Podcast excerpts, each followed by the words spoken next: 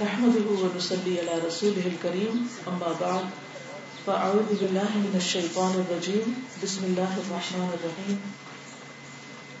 اللہ تعالیٰ کا لاکھ لاکھ شکر ہے کہ اس نے ہمیں محمد صلی اللہ علیہ وسلم کی امت میں سے پیدا کیا۔ ہم اس سے پہلے بھی آ سکتے دنیا میں، اور کسی ایسی جگہ بھی آ سکتے تھے کہ جہاں ہمیں آپ صلی اللہ علیہ وسلم کے بارے میں کچھ بھی نہ پتا لیکن یہ اللہ تعالیٰ کا بہت بڑا احسان ہے۔ اور ہم اس پر جتنے بھی اللہ تعالیٰ کے شکر گزار ہوں، اتنا ہی کام ہے۔ شکر گزاری کا طریقہ کیا ہے؟ شکر گزاری کا طریقہ یہ ہے کہ آپ نے جو تعلیم ہمیں دی اور جس طریقے پر آپ نے زندگی بسر کی، ہم اپنی زندگیوں کو اس کے مطابق ڈھال لیں آپ اللہ کے محبوب تھے۔ ہم بھی اللہ سبحانہ و تعالیٰ کے محبوب اسی صورت میں بن سکتے ہیں جب ہماری زندگی سنت رسول صلی اللہ علیہ وسلم کے بہت ہی قریب ہوگی۔ آج میں چند ایک باتیں نبی صلی اللہ علیہ وسلم کے لوگوں کے ساتھ معاملہ کرنے کے بارے میں آپ کے ساتھ شیئر کروں گی، سیرت کے چند واقعات۔ یہ واقعات آپ سب نے بہت دفعہ پہلے بھی سنے ہوں گے۔ ان مجلسوں کا فائدہ اصل میں یہ ہوتا ہے کہ جو باتیں ہم جانتے ہیں، ان کی یاد دہانی ہو جاتی عمل میں تازگی آ جاتی اور اگر ہم نہیں جانتے، تو ہمارے علم میں اضافہ ہو جاتا ہے۔ تو دونوں صورتوں میں انشاءاللہ فائدہ ہوتا ہے۔ ہم نے دیکھا ہوگا کہ لوگ عام طور پر جو غم، پریشانی، فکر، خوف میں مبتلا ہوتے ہیں، اس کی ایک بڑی وجہ ان کی لوگوں کے ساتھ صحیح معاملہ کرنے کی صلاحیت کا نہ ہونا۔ ہے ہمارے پاس سب کچھ ہوتا ہے۔ علم بھی ہوتا ہے، مال بھی ہوتی ہے، شکل و صورت بھی ہوتی ہے، دنیا کی ہر نعمت حاصل ہوتی ہے۔ لیکن دل خوش نہیں ہوتا۔ کیوں؟ اس لیے کہ ہم جن لوگوں میں رہتے ہیں، یا وہ ہم سے خوش نہیں ہوتے، یا ہم ان سے خوش نہیں ہوتے۔ حالانکہ وہ بھی مسلمان ہیں، ہم بھی مسلمان بعض اوقات وہ عزیز قریب ترین پیارے رشتے دار ہوتے ہیں، دوست ہوتے ہیں۔ لیکن کسی نہ کسی طرح ایک دوسرے کو ہرٹ کرتے رہتے ہیں۔ اور جب کوئی ایک دوسرے کو تکلیف دیتا ہے، تو نتیجہ کیا ہوتا ہے؟ کہ پھر ہر نعمت ہمیں بھول جاتی اور وہ زخم ہمارے اندر اس طرح رہ جاتا ہے کہ اس کی کثرت ہمیں بازو کا دنوں اور بازو کا سالوں محسوس ہوتی رہتی اور ہم اس کو بلا نہیں سکتے۔ بعض اوقات کسی کا ایک برا رویہ اور ایک غلط سلوک عمر بھر کی نیکیوں کو ضائع کر دیتا ہے یعنی اس کے اچھے معاملے کو بلا دیتا ہے۔ شوہر اور بیوی کے تعلق کو دیکھ شوہر اگر غریب بھی ہو، بیوی کو زیادہ ایش عشرت نہ بھی کرا سکتا، لیکن اگر اس کا اخلاق اچھا ہے، معاملہ اچھا ہے، تو بیوی کبھی اس کو چھوڑ کر نہیں جائے گی۔ ہر حال میں بیوی اس کے ساتھ رہنا پسند کرے گی۔ لیکن اگر ایک شخص ملینئر بھی ہے اور وہ بیوی کو ہر قسم کی نعمتوں سے مالا مال کیے ہوئے خوب پیسہ دیتا ہے، سب کچھ دیتا ہے، لیکن اخلاق اچھا نہیں، محبت نہیں دیتا، توجہ نہیں دیتا، معاملہ اچھا نہیں کرتا، بدتمیزی اور بد اخلاقی سے بات کرتا ہے۔ تو آپ نے کئی ایسے گھر ٹوٹتے ہوئے دیکھے ہوں گے کہ جن میں ہر نعمت ہونے کے باوجود لڑکی اس گھر میں رہنا نہیں چاہتی۔ کیا وجہ؟ مشکل کہاں ہے؟ مشکل معاملے میں بازو کا شوہر کا معاملہ اور بازو کا شوہر کے خاندان والوں کا معاملہ اس طرح تکلیف دہ ہوتا ہے کہ گھر ٹوٹ جاتا ہے اور آنے والی نسلیں برباد ہو کے رہ جاتی۔ اور ایک گھر کا ٹوٹنا، ایک گھر کا ٹوٹنا نہیں ہوتا۔ اس گھر کے اندر جو بچے پلتے ہیں سمجھے وہ نفسیاتی مریض ہو گئے۔ اور انہوں نے بہت سی محبتوں کو کھو دیا۔ جو ماں اور باپ کے اکٹھے ہونے کی صورت میں ان کو ملتی۔ جو دادا اور دادی کی محبتوں اور شفقتوں کی صورت میں ملتی۔ جو باقی خاندان کے پیار اور محبت کی وجہ سے ان کو ملتی۔ تو اس طرح یہ بہت سے لوگوں پر ظلم ہو جاتا ہے۔ لیکن اگر ہم روٹ کاز دیکھیں کہ وجہ کیا ہے؟ شروع کہاں سے ہوا؟ تو شروع ہوا بد اخلاقی سے۔ حالانکہ ہم سب جانتے اور یہ حدیث بھی کئی بار پڑھ چکے ہیں جس کا مفہوم ہے کہ انسان اچھے اخلاق کی وجہ سے جو مرتبہ اور رتبہ پاتا ہے اللہ کے ہاں وہ دن بھر روزہ رکھنے والے اور رات کو قیام کرنے والے سے بھی بڑھ جاتا ہے۔ اور قیامت کے دن اس کے امال نامے میں سب سے بھاری نیکی جو ہے، وہ حسن اخلاق ہوگی اچھا اخلاق، لوگوں سے اچھا معاملہ۔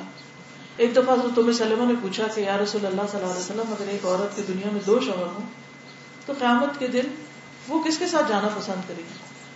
تو آپ نے فرمایا جس کا اخلاق اچھا ہوگا رحم سلمہ، اخلاق والے دنیا آخرت کی بنانے لے گئے۔ ساری خیر سے مٹ گئے۔ یعنی ایسے لوگ دنیا میں بھی کامیاب ہیں اور آخرت میں بھی کامیاب یہ نہیں فرمایا آپ نے کہ اس مرد کے ساتھ جانا چاہے گی جو بہت زیادہ روزے رکھتا ہوگا یا جو بہت زیادہ نمازیں پڑھتا ہوگا یعنی تحجد وغیرہ، باقی تو فرض ہی ہے سب پہ پڑھنی۔ کیا بتایا گیا کہ جس کا اخلاق اچھا ہوگا اچھا دنیا میں بھی آپ دیکھیں کہ ہم کن لوگوں کے ساتھ بیٹھنا، ملنا، جلنا، دوستی رکھنا، تعلق رکھنا پسند کرتے ہیں؟ رشتے دار تو چلو اپنی جگہ ان سے تو ہم نہیں کاٹ سکتے۔ لیکن انسانوں میں سے کن انسانوں کے ساتھ بار بار ملنا چاہتے ہیں؟ جن کا اخلاق اچھا ہے، جن کا معاملہ اچھا ہے، جن سے مل کر ہمیں خوشی ہوتی ہے۔ تو یہ ملنے والی خوشی ایک ایسی بڑی دولت ہوتی ہے کہ انسان چاہتا ہے کہ بار بار ان لوگوں سے ملے۔ اور انسان بہت کچھ قربان کر کے ان لوگوں سے دوبارہ ملنا چاہتا ہے۔ تو اس سے پتہ یہ چلتا ہے کہ یہ ایک ایسی خوبی ہے، ایک ایسی کوالٹی ہے، حسن معاملہ، حسن اخلاق کہ جو دنیا کی باقی ساری دولتوں سے بڑھ کے انسان کو ملتی ہے۔ بس میں آپ دیکھتے ہیں کہ آپ کسی مجلس میں جاتے ہیں، لوگ، کوئی شادی ہے، کوئی پارٹی ہے کہیں پر آپ گئے ہیں، کسی کے گھر میں گئے آپ داخل ہوتے ہیں اور آپ کو ایک بڑا بہت ویلکم ملتا ہے۔ یا وہ ساری مجلس میں کوئی ایک شخص ہوتا ہے، وہ آپ کو اتنی اچھی طرح اٹھ کے ملتا ہے کہ ساری مجلس میں سے سب سے زیادہ آپ کی توجہ اس کی طرف ہو جاتی ہے۔ کتنا اچھا اخلاق۔ اور اجنبی ہونے کے باوجود آپ کا ایک دم فاصلے ختم ہوتے ہیں اور آپ اس سے تعلق پیدا کر لیتے ہیں۔ پچھلے روز ایک میری نواسی ہے تو اس کے اسکول میں ان کو لینے کے لیے جانا تھا تو میں نے کہا ذرا مجھے شوق ہوتا ہے ہمیشہ اسکول دیکھوں کیسے کیسے کام کرتے ہیں۔ تو یہ محمد الریفی کا جو اسکول ہے اس میں بچی پڑھتی ہے۔ تو میں جب اندر گئی حالانکہ میرا تو لباس بھی اجنبی والا، نہ میں یہاں کی طرح کالا لباس پہنتی ہوں، نہ یہاں کی طرح کی لگتی ہوں۔ لیکن آپ یقین کریں کہ پہلی ٹیچر سے لے کے آخری تک ہر ایک نے اس طرح سلام کیا، اس طرح آ کے ملی جیسے برسوں سے جانتی ہوں۔ حالانکہ ان کو یہ نہیں پتا تھا میں کون ہوں کس کی کیا لگتی، پھر میری بیٹی نے اس کا بتایا کہ اس کو بلایا یعنی ہم ان کے لیے ون ہنڈریڈ پرسینٹ اجنبی تھے۔ سوائے اسلام کے رشتے کی کچھ پہچان نہیں تھی۔ لیکن مجھے نبی صلی اللہ علیہ وسلم کے اس حکم پر ایسا پیارا عمل نظر آیا کہ میں نے دنیا میں کہیں بھی نہیں دیکھا، بلیو می، کہیں بھی نہیں میں نے یہ نظارہ دیکھا۔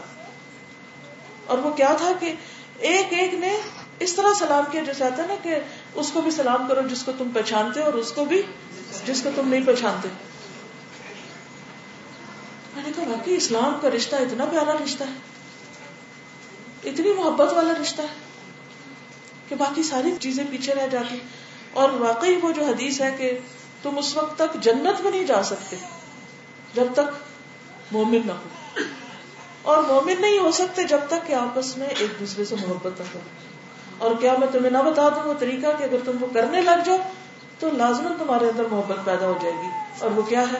اب شد سلام و بینوں کو آپس میں سلام کو، رواج دو عام کرو۔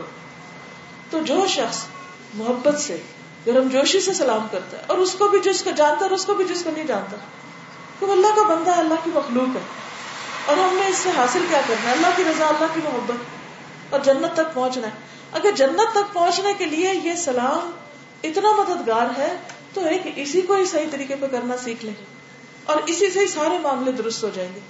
اگر گھروں میں میاں بیوی کے درمیان کوئی اختلاف ہے کہ انسان ہے، ضروری نہیں ہوتا ہر بات میں اتفاق ہی، اختلاف بھی ہو جاتے ہیں۔ لیکن اس کا یہ مطلب ہے کہ اختلاف کے ساتھ ہم ایک دوسرے کے ساتھ چل نہیں سکتے۔ ضرور چل سکتے ہیں، اگر ہم اپنے دلوں کو بڑا کر لیں۔ اب مثلاً اگر کسی کھانے کی بیس پہ کوئی اونچ نیچ ہو گئی اب آپ اٹھے اٹھ کے کچن میں چیزیں رکھ رہے ہیں، سنبھال رہے ہیں، دیکھ رہے ہیں، میاں اٹھ کے چلے گئے ہاتھ منہ دھو رہے ہیں، کرتے ہیں، تیار ہو رہے ہیں، جا رہے ہیں، جا رہے ہیں۔ اتنی دیر میں جو پانچ، دس، پندرہ منٹ گزرے، بیچ میں وقفہ اس میں اپنے آپ کو ٹھیک کر لیں۔ دوبارہ اچھی طرح خدا حافظ کر کے بھیجیں۔ سارا معاملہ ٹھیک ہو چلے، اس وقت نہیں دل مانا۔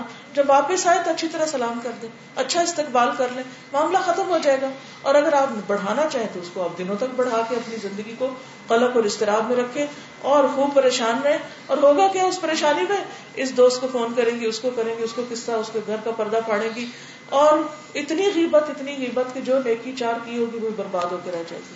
حاصل کچھ نہیں۔ حالانکہ کی کیا ہے کہ اس کو بلاؤ، معاف کرو واہ وسو اور جب دوسرا بندہ دوبارہ سامنے آئے تو اچھے سے اسمائل کر کے سلام کر دو۔ معاملہ وہی ختم ہو جائے گا۔ یہ سلام ایک ایسی کی ہے، ایک ایسی کنجی ہے کہ جس سے دل کھلتے ہیں۔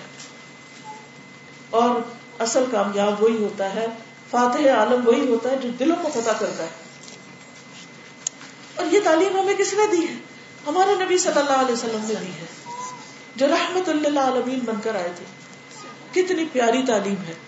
لیکن ہم اپنی دنیا میں کھوئے رہتے ہیں۔ اپنے آپ میں گم رہتے ہیں۔ اور بھول جاتے ہیں کہ کس موقع پہ کرنا کیا ہے۔ تو اس لیے کامیاب وہ ہے جو حسن معاملہ کرنا جانتا اور اس کی کی کیا ہے سلام کرنا جانتا۔ اور سلام کا جواب دینا جانتا۔ مسافہ کرنا جانتا۔ کچھ لوگ آپ سلام کرتے ہاتھ ملاتے تو اتنا ٹھنڈا ہاتھ ہوتا ہے کہ وہ ٹھنڈک آپ کے دل تک پہنچتی۔ اور اگر وہ گرم ہوتا ہے یا والہانہ انداز میں کہتے وہ بھی آپ کے دل تک پہنچتی۔ اس مسافہ صرف مساحات تک نہیں رہتا، اس کے اثرات آپ دل تک محسوس کرتے ہیں۔ اس سے دل کھلنے لگتا ہے اس شخص کے لیے جس نے آپ کے ساتھ اچھی طرح مسافہ کی اور اگر آپ ہاتھ آگے بڑھاتے ہوئے پریشان ہیں اور دو انگلیاں آگے کرتے ہیں یا بس بس کرتے ہیں کہ ہاں ٹھیک ہے، جیسے بھی ہے، تو جو شخص پہل کرتا ہے سلام اس کے اندر تو تکبر نہیں رہتا۔ اور جنت میں وہ شخص جا نہیں سکے گا جس کے دل میں رائی کے دانے برابر بھی تکبر ہے۔ تو اس تکبر کا علاج بھی کیا ہے کہ انسان اچھی طرح سلام کرے اور اچھی طرح جواب دے۔ اور نبی صلی اللہ علیہ وسلم کے جتنے بھی صحابہ تھے، وہ کیا سمجھتے تھے کہ آپ سب سے زیادہ ان سے محبت کرتے ہیں؟ اور یہ کس سے تھا؟ کہ آپ ہر ایک کو توجہ دیتے تھے۔ اچھا ہمارا کیا ہوتا ہے کہ کوئی اہم شخصیت ہے، اس کو تو پھر بھی توجہ دے دیتے ہیں۔ اگر کوئی معمولی شخص آ جائے تو اس کو پوچھتے بھی نہیں کہ تم کدھر سے آئے اس سے کیا ہوتا ہے کہ وہ ابتدا میں ہم معاملہ خراب کر بیٹھتے، آغاز میں خرابی ہو جاتی۔ اس کے نتیجے میں پھر دین نہیں پھیلتا، برکت نہیں ہوتی۔ جو ہم مسلمان کا مسلمان سے ملاقات کرنا، اللہ کی خاطر ملاقات کرنا، اللہ کی خاطر محبت کرنا اس کے کتنے درجے کتنی بلندی ہے اس میں کہ وہ عرش کے سائے تلے ہوں گے، وہ لوگ قیامت کے دن۔ کہ جو دنیا کی کسی غرض سے نہیں، صرف دین کی خاطر ایک دوسرے سے ملاقات کرتے ہیں، اللہ کی خاطر ملاقات کرتے ہیں۔ تو یہ ملاقاتیں کب بڑھتی ہیں؟ کب ان میں خیر برکت آتی ہے؟ جب ایک محبت کے ساتھ استقبال ہوتا ہے اور ایک والہانہ انداز میں ایک دوسرے کو ہم گریٹ کرتے ہیں یا ٹریٹ کرتے ہیں۔ تو نبی صلی اللہ علیہ وسلم سے ایک دفعہ حضرت عمر ابن العاص نے پوچھا کہ یا رسول اللہ صلی اللہ علیہ وسلم، آپ کو سب سے زیادہ پیارا کون ہے؟ تو آپ نے فرمایا عائشہ۔ پھر پھر پوچھا، پھر کہا عائشہ کا بات پھر اس کے بعد حضرت عمر، حضرت عثمان، علی، تو وہ ڈر کے کہنے لگے کہ کاش میں نے سوال نہ کیا تھا مجھے لگتا ہے میرا نام تو شاید آئے گا ہی نہیں۔ حالانکہ وہ کیا سمجھے تھے کہ شاید آپ کہیں گے کہ تم مجھے سب سے زیادہ پیار ہو کیونکہ وہ اپنے دل میں ایسا ہی جذبہ رکھتے تھے۔ اس اسوا کو سامنے رکھ کے دیکھے کیا لوگ ہمارے بارے میں یہ سوچتے ہیں؟ سوچ سکتے ہیں کہ سامنے والا سب سے زیادہ وہی ہمیں عزیز ہے۔ ہر ایک کو ہم سے کیا شکایت ہوتی؟ لوگوں کو ہم سے عام طور پہ کیا شکایت ہوتی؟ آپ ناراض تو نہیں؟ آپ ٹھیک تو ہیں؟ کیوں پوچھتے ہم سے؟ اس لیے کہ ہم نے توجہ ہی نہیں دی ہوتی کہ کون آیا، کیا ہوا؟ اپنی دنیا میں کھوئے ہوئے ہیں۔ لہٰذا لوگ اور شیطان تو فوراً غلط فہمی ڈالنے کو تیار رہتا ہے اور وہ بدگمانی ڈالتا ہے اور انسانوں کو ایک دوسرے سے دور کرتا رہتا ہے کیونکہ مسلمانوں کی اجتماعیت میں برکت ہے، اکٹھے ہونے میں برکت ہے۔ آج جو بچی نے بات کی امت کے بارے میں، بالکل صحیح بات ہے۔ تو اسی سے میرے ذہن میں یہ خیال آیا کہ اس کا علاج کیا ہے؟ کہاں سے شروع ہوگا؟ یعنی اختلاف افطراک اور ایک دوسرے کی جڑ کاٹنا اور ایک دوسرے سے لڑائیاں، یہ کہاں ختم ہوگی وہ کون سے سمپل اصول ہے کہ جن کو اگر ہم اپنے گھروں سے ہی شروع کر دیں؟ دیکھیں نا، اپنی ذات اور اپنے گھر سے شروع کریں گے تو اسی سے ایک مجتمع، ایک معاشرہ بنتا ہے اور پھر وہ معاشرے مل کے ایک امت بنتی ہے۔ تو اگر ہم ہی اپنے آپ سے شروع کریں گے تو انشاءاللہ آگے تک خیر پہنچے گی۔ اور اب ساری دنیا کا تو ذمہ ہم نے لیا ہوا نہیں ہے۔ ہاں اگر ہم اپنا فرض پورا کر دیں تو ہو سکتا ہے وہ اثرات دور تک چلے گئے تو ان شاء اللہ تعالیٰ اللہ تعالیٰ تو ہماری ان کوششوں میں برکت ڈالے اور قبول کر لے اور سچے دل سے ہمیں چھوٹی چھوٹی چیزوں پر عمل کی توفیق دے تو بہت سی خیر پھیل سکتی۔ پھر آپ دیکھیں کہ نبی صلی اللہ علیہ وسلم، یہ نہیں کہ صرف ظاہری طور پر تسنوں میں بس دوسرے کا دل رکھنے کے لیے سامنے سامنے کوئی بات کر دیتے تھے، ہر طرح کے لوگوں کو آپ اہمیت دیتے تھے۔ جو قریب رہتے تھے ان کو بھی، جو دور سے آتے تھے ان کو بھی۔ ایک صحابی ہے ظاہر بن حرام الشجعی دیہاتی ہیں۔ کبھی کبھی آتے تھے اپنا پنیر اور مختلف دیہات کی جو چیزیں ہوتی ہیں وہ لے کر مدینہ میں۔ آ کے تھوڑا سا بازار وغیرہ لگاتے، بیچ کے چلے جاتے۔ تو وہ نبی صلی اللہ علیہ وسلم سے آ کے خاص ملاقات کرتے تھے اور آپ کی خدمت میں وہ گاؤں کی چیزیں پیش کرتے اور آپ بھی جواب میں ان کو کھجورے اور کچھ اور چیز دیتے۔ تو ایک دفعہ وہ آئے اور آپ صلی اللہ علیہ وسلم کے گھر میں نوک کیا تو آپ گھر میں تشریف نہیں رکھتے تھے۔ وہ چلے گئے۔ جب آپ صلی اللہ علیہ وسلم گھر آئے تو بتایا گیا کہ اس طرح ظاہر آیا تھا۔ تو آپ سوچنے لگے کہ اچھا ظاہر، کون سا ظاہر؟ اچھا وہ کہاں ہوگا؟ اچھا ہاں وہ تو آتا ہے اپنا کوئی سامان وغیرہ لینے دینے تو بازار میں ہی ہوگا۔ اب آپ نے یہ نہیں سوچا اچھا ہاں آیا ہوگا، اپنے کام سے آیا۔ تو کوئی ضروری تو نہیں کہ میں اس سے ملوں۔ آپ اس کے پیچھے گئے۔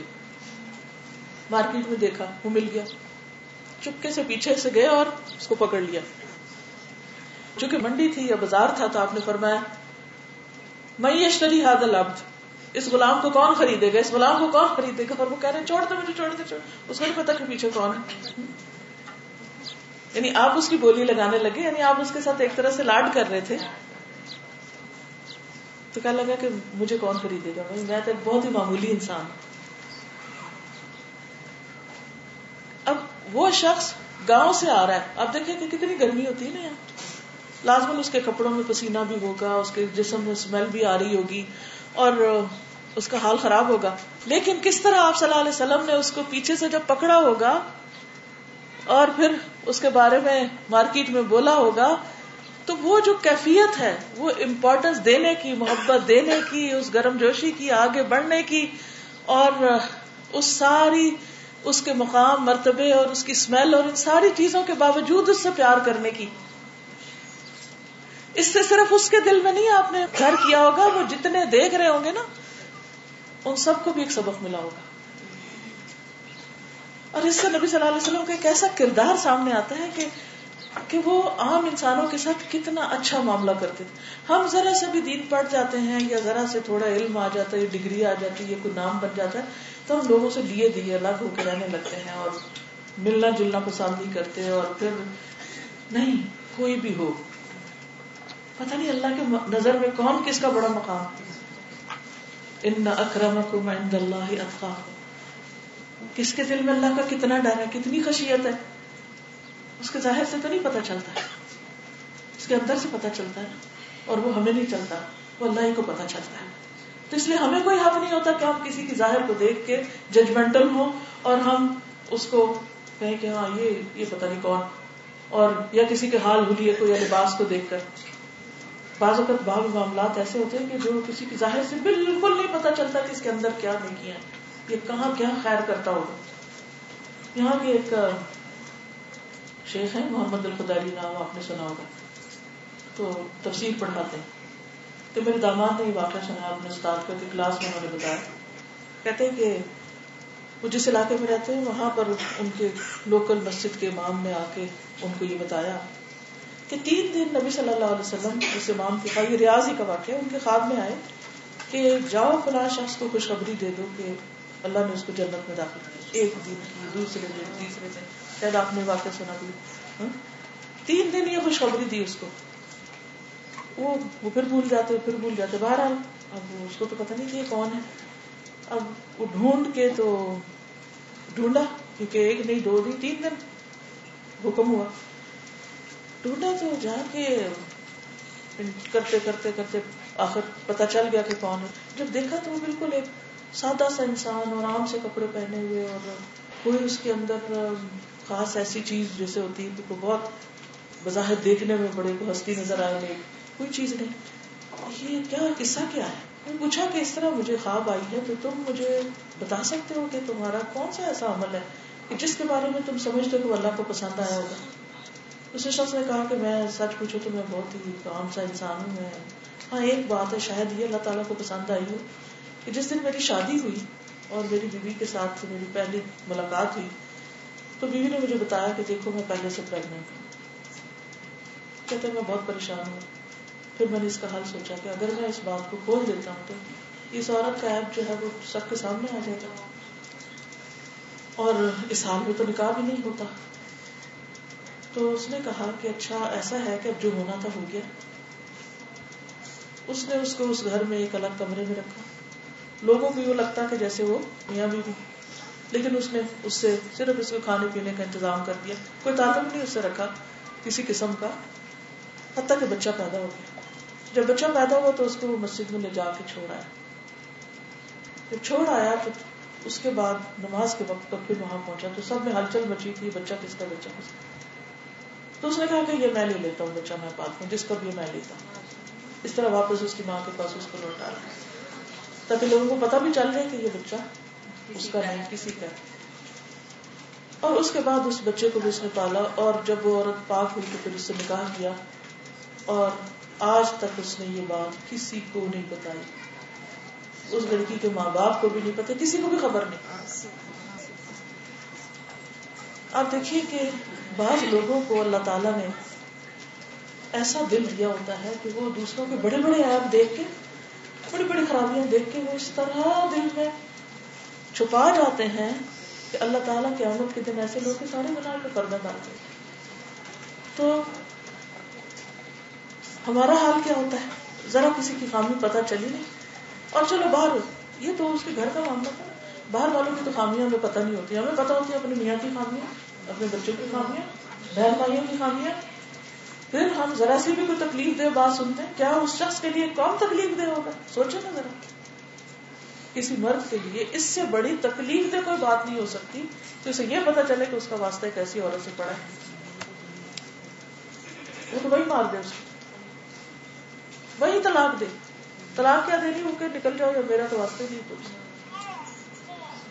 لیکن ہم آپ دیکھیں کہ ہمیں چھوٹی چھوٹی باتیں میاں کی، نہیں اچھی لگتی بعض اوقات۔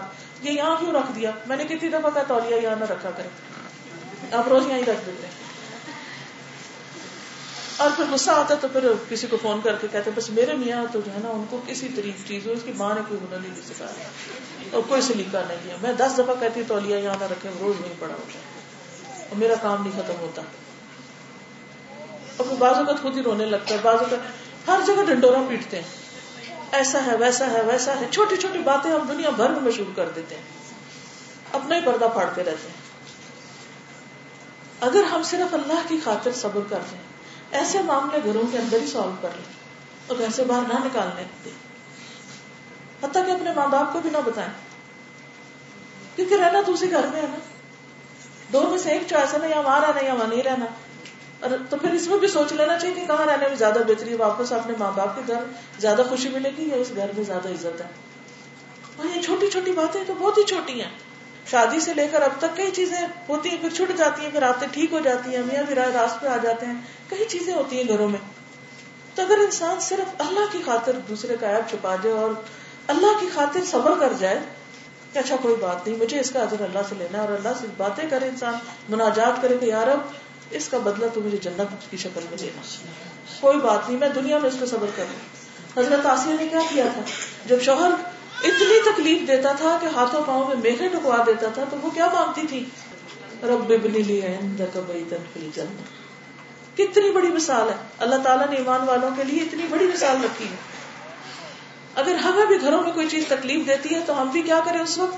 رب ابن لی کا بیتن فی الجنہ۔ یہ دنیا کا گھر میرے لیے تکلیف دہ ہو گیا، میری کوئی عزت نہیں۔ کوئی حالانکہ انشاءاللہ جب آپ کا اخلاق اور معاملہ اچھا ہوگا، تو وہ عزتیں بھی بہت ملیں گی۔ یہ نہیں ہوتا کہ انسان پتھر ہی ہے۔ کوئی اکا دکا ایسا ہوتا ہے جو قدر نہ کرے، لیکن لوگ نرمی سے، وہ کہتے ہیں نا، پھول کی پتی سے کٹ سکتا ہے، ہیرے کا جگہ۔ تو بعض اوقات لوگوں کے اندر تبدیلیاں آ جاتی ہیں ہمارے اس کے معاملہ کی وجہ سے، اچھے اخلاق کی وجہ سے۔ تو جب گھروں میں رہنا تکلیف دہ ہو جائے، کسی کی وجہ سے بھی کوئی مشکل ہو جائے تو بس یہی کہا کریں، رب بنی لی اندر کا بیتن فل جنت کوئی سننے والا نہیں۔ رب بنی لی اندر کا بیتن فل جنت اللہ تیرے پاس جنت میں گھر چاہیے۔ وہ ہمیشہ کی خوشیوں والا گھر ہے۔ دنیا تو امتحان کی جگہ ہے۔ کچھ بھی کر لیں، پورا نہیں پڑے گا یہاں۔ مکمل خوشیاں یہاں نہیں حاصل ہو سکتی۔ اگر شوہر کے ساتھ مکمل ہم مانگی ہے تو بچوں کی طرف سے کوئی تکلیف ہو جاتی ہے۔ وہ بڑے ہی نیک تابے دار ہیں۔ تو کسی اور کی طرف سے کوئی مشکل آ جائے گی دنیا ہے ہی امتحان کا گھر۔ یہاں تو امتحان آنے ہی آنے۔ اس لیے لازم ہے کہ ہم صبر کے ساتھ، اچھے معاملے کے ساتھ یہ وقت گزار لیں۔ پھر آپ دیکھیے کہ نبی صلی اللہ علیہ وسلم ہر ایک کی بات اتنی توجہ سے سنتے تھے۔ کوئی بھی ہوتا، کوئی غریب ہوتا، فقیر ہوتا، امیر ہوتا، عورت ہوتی، مرد ہوتا۔ آپ صلی اللہ علیہ وسلم ادی بن حاتم کے ساتھ جا رہے ہیں۔ اور آپ کو پتا کہ ادی بن حاتم کون تھا؟ حاتم تائی کا بیٹا۔ اور اس کے دنیا کے بڑے بڑے لوگوں سے ملاقاتیں ہو چکی تھی اور کیسر و کسرا کے درباروں میں جا چکا تھا۔ نبی صلی اللہ علیہ وسلم اس کے ساتھ چل رہے ہیں کہ راستے میں ایک بالکل کمزور سی عورت نظر آئی اور وہ آپ سے کوئی بات کرنا چاہتی تھی۔ آپ اس کی بات سننے لگ گئے۔ آپ دھوپ میں کھڑے ہیں، وہ چھاؤں میں کھڑی ہے۔ اتی دیکھ رہے ہیں، دیکھ رہی کہ یہ شخص، یہ بادشاہ نہیں ہو سکتا۔ اور اس کو آپ کا یہ اخلاق اتنا متاثر کرتا ہے کہ بعد میں وہ مسلمان ہو جاتا ہے۔ اور ادی بن حاتم سے بہت سی حدیث بھی مر گئی ہے رضی اللہ تعالیٰ عنہ۔ لیکن وہ اس بات پر بڑا حیران ہے کہ کس طرح آپ اتنی توجہ دے رہے ہیں ایک معمولی عورت کو۔ حالانکہ آپ اللہ کے نبی ہیں، اللہ تعالیٰ نے آپ کو چنا ہوا ہے۔ آپ اللہ کی نظروں میں محبوب ہیں۔ اتنا بڑا مقام ہے آپ کا اور آپ ایک عام انسان کو اتنی توجہ دے رہے ہیں۔ پھر اس عورت کا بھی واقعہ یاد ہوگا حضرت خولا کا، کہ جب ان کے شوہر نے ان سے زہار کیا ان کو اپنی ماں کہہ دیا تو وہ حضور صلی اللہ علیہ وسلم کے پاس آ گئی اور کہنے لگی کہ اللہ کے رسول صلی اللہ علیہ وسلم میری جوانی اس شخص کے ساتھ گزری ہے اور اب میں بڑھاپے کی عمر کو پہنچ گئی ہوں اور اس نے میرے ساتھ ایسا کیا ہے اور میرے بچے برباد ہو جائیں گے، میرا گھر ٹوٹ جائے گا، میرا کیا بنے گا؟ اور وہ تڑپ تڑپ کے بار بار ایک بات ریپیٹ کر رہی تھی اور اس حد تک کر رہی تھی کہ وہ جھگڑے کی صورت اختیار کر دی تھی۔ اور نبی صلی اللہ علیہ وسلم صبر کے ساتھ اس کی بات سنتے چلے جا رہے تھے۔ آپ کے پاس حل کوئی نہیں تھا کیونکہ آپ اپنی طرف سے کچھ بات نہیں کہا کرتے تھے جب تک اللہ تعالیٰ کا عزن نہ آ جائے۔ تو اللہ تعالیٰ فرماتے قد سمع اللہ قول التي تجادلك في زوجها وتشتكي الى الله والله يسمع تحاوركما۔ اللہ نے یقیناً سن لی اس عورت کی بات جو اپنے شوہر کے بارے میں تم سے جھگڑ رہی تھی۔ عورت ہے، کمزور ہے، جھگڑا کر رہی اللہ کے رسول صلی اللہ علیہ وسلم سے۔ اپنے شوہر کی شکایت کر رہی کہ میرے ساتھ یہ ہو گیا، اب میں کیا کروں؟ اور اللہ سے پھر فریادیں کرتی تو اللہ نے پورا قانون زہار کو اتار دیا اس کے اس مسئلے کی وجہ سے۔ تو ایک تو عورت کا مقام بھی پتہ چلتا ہے، دوسری یہ پتہ چلتا ہے کہ ضروری نہیں کہ جو شخص آپ کے ساتھ اچھا معاملہ کرے، اسی سے آپ اچھا معاملہ کریں۔ وہ عورت جھگڑ رہی ہے۔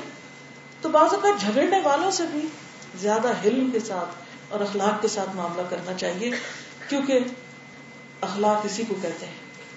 اخلاق صرف یہ نہیں کہ کوئی آپ سے اچھا کرے تو آپ اچھا کر لیں اور جو آپ سے برا کرے تو آپ بھی اس کے ساتھ ویسے ہی جاہل بن جائیں۔ نہیں۔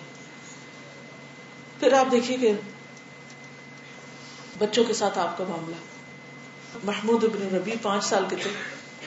آپ ان کے کنویں سے پانی پیتے ہیں، وضو کر رہے ہیں۔ وضو کرتے کرتے آپ نے ان کو دیکھا تو آپ نے منہ میں پانی بھر کے ان کے منہ پہ فوار ڈالی۔ وہ کتنے خوش ہوئے۔ چھوٹے سے بچے ساری زندگی وہ واقعہ انہوں نے یاد رکھا۔ وہ کیوں نہ اپنے رسول صلی اللہ علیہ وسلم سے محبت کریں؟ کیوں نہ ان کے مشن کو آگے لے کے بڑھے جن کے پیغمبر نے ان کے ساتھ اتنی محبت کا معاملہ کیا ہو، دین اس طرح پھیلتا ہے۔ دین اس طرح دوسروں تک جاتا ہے۔ پھر آپ دیکھیے کہ ابو عمیر کا واقعہ، جس کی چڑیا مر گئی تو آپ بار بار اسے پوچھتے ابو عمیر تمہاری چڑیا کا کیا ہوا؟ کیا چھوٹا سا بچہ اور کیا اس کی چڑیا اور وہ بھی وہ مر چکی تھی؟ لیکن بچے کے ساتھ اس کی سطح میں معاملہ۔ اصل چیز کیا ہے کہ اس کو کس طرح توجہ دے رہے ہیں اصل بات ہے توجہ کی۔